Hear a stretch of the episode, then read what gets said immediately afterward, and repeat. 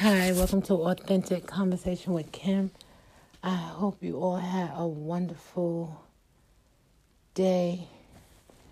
And as always, I have to say thank you so much for allowing Authentic Conversation with Kim to be a part of your day. I appreciate it. And I hope that it has been um, a blessing to you. Hope that you've been encouraged and um, a little bit, made a little bit wiser in your own thinking and thought. And um, wisdom we know is application, right? Is having knowledge and having proper application of that knowledge. And so we need that. We definitely need that in this day and time. Wisdom and discernment and vigilance. Those are some good traits, attributes to have and they have to be developed, you know, through time. Y'all already know my saying good counsel, what we listen to, what we engage from the day to day. You know, um, I watched a minister the other day and he was talking about how, you know, it's slowly, slowly, slowly, and then suddenly. And if we notice that, whether it be the good or the bad, he was referencing to bad but whether it be good or bad, it's just processing. It's, you know, you do it, you do it, you do it, and all of a sudden you have this result. You know, I think about school. Think about how when we start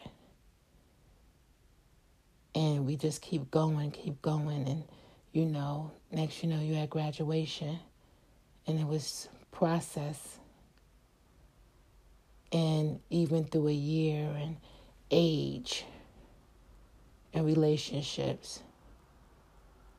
And we recognize the work that we put in and the effort that we put in and who we are with those people and those situations. It was what produces at the end. And we, you know, my saying, time always tells.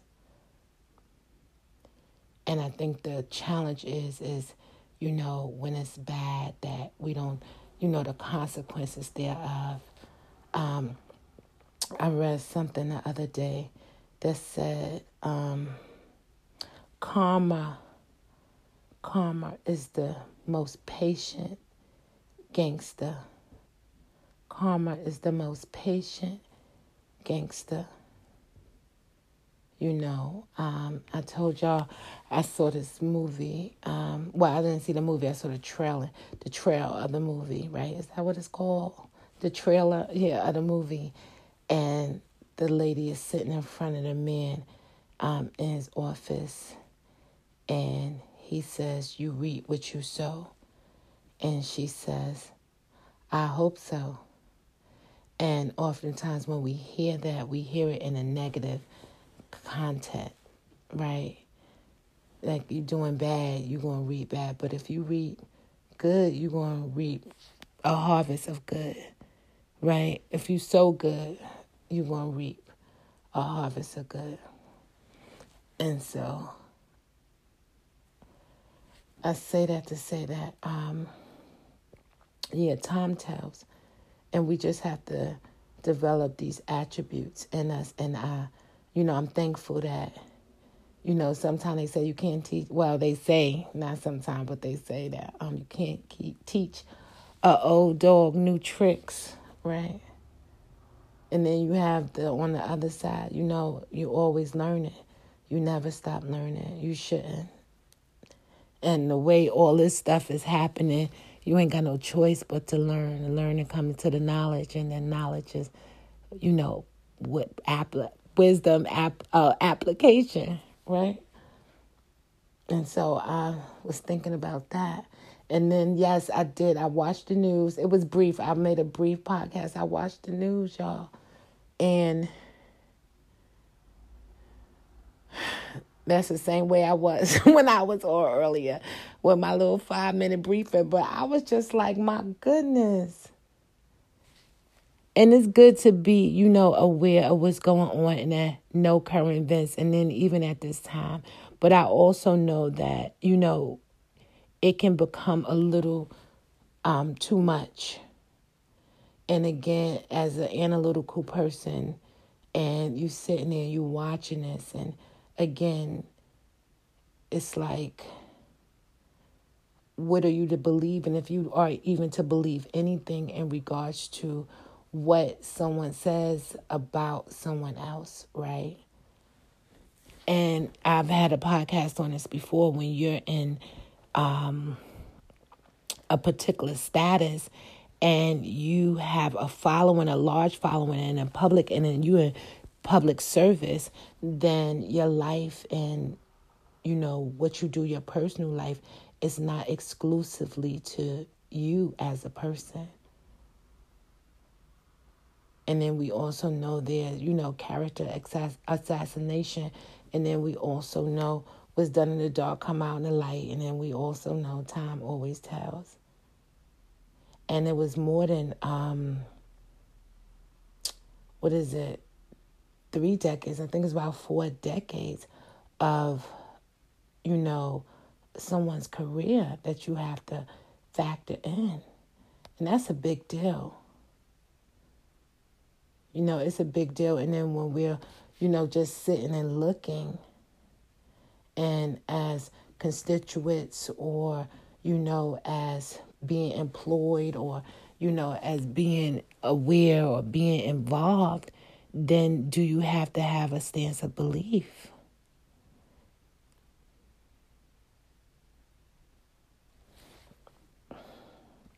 And then it goes to the level of concern and investment. And then, you know, some things are, you know, doesn't uh, doesn't affect everyone simultaneously.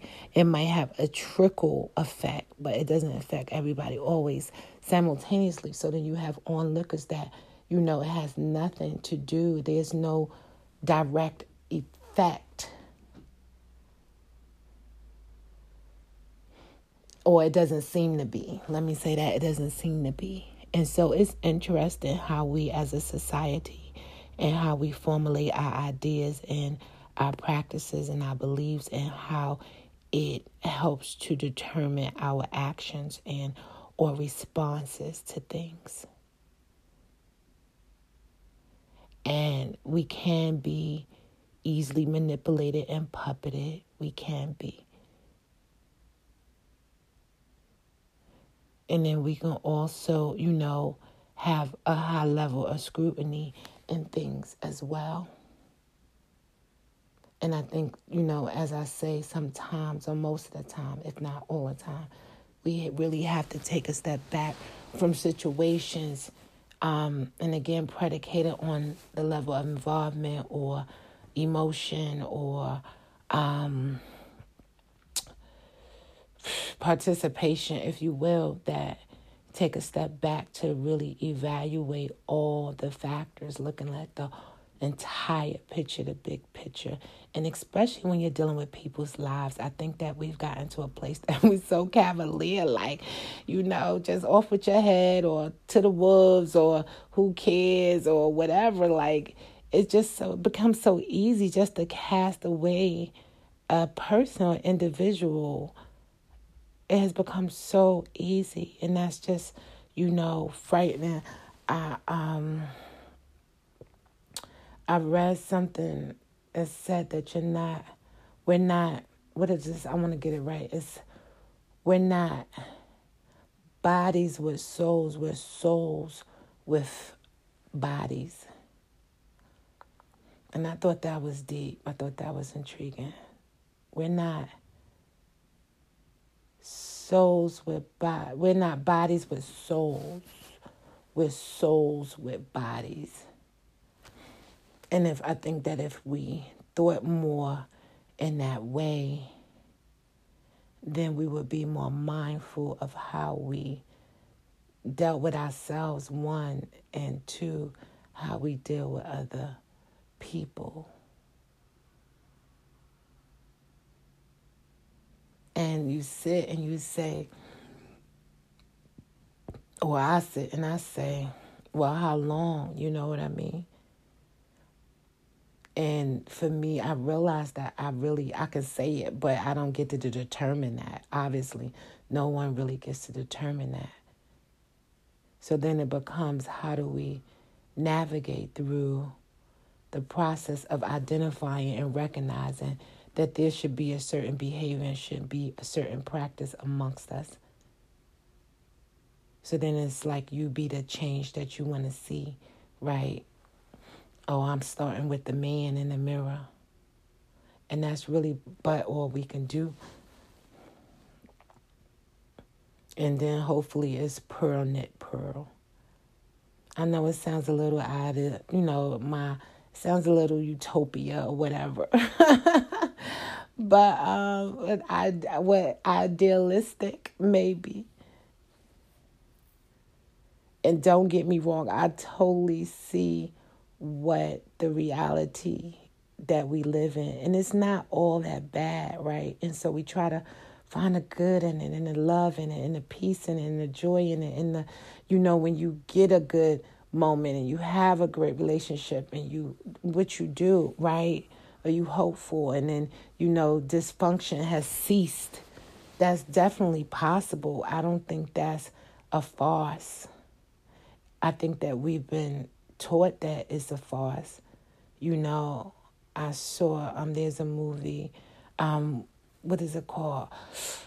Oh, oh, oh, um, the women. And there's two. There's one that was in like 1950 something. It's a black and white film, and then they remade it with um current actors, of course, with current actresses and stuff. But it's called The Women, and and and the, one of the scenes, the woman tell the girl tells her friend, she says that in every relationship, betrayal is inevitable. And I was like, oh, say it ain't so, say it ain't so, say it ain't so. Right. And when I, I mean, you know, when I think of betrayal, you know, I think of Judas. I got a podcast on that too, but I think of Judas. But again, you know, is is does that have to be my lot or your lot that going forward, the relationships that we would encounter and engage, that there would be any betrayal. One would hope not. One would want to say no, right? Because again, you hope and you think that as you meet people or you have relationships right now, and especially at our age, you know, if anything is something that we're finding out like 10, 15 years later, depending on, right? And then at that point, it's like, okay, we still been friends, is you know, but again, everybody to their own and how they would receive some information or how they would take it, right? And again, we don't know. But I don't think that we go in anticipating or expecting betrayal or expecting lies or, you know, expecting hurt or, you know, nobody, I don't think anybody really signs up for it purposely or consciously, right? Maybe subconsciously, like like this might not be the best thing, but I'm gonna do it anyway, right? Or some people do is less like I'm all in, whatever, you know. But I think majority of people when you you know sign the contract or when you shake the hand or when you say this, you don't really or when they say it rather, because it's some opposition in it. It's you know nobody thinks like that. I don't think. Most people don't think like that. They don't sign up for it. And yet, and still, if it's inevitable based on what the character set in the movie, if it's inevitable, then the question is, oh, how do you cope? And that's the thing, like coping amongst all the stuff that's going on. It's a good word it's a good word and it's a good quality to have. I don't know if I mentioned this.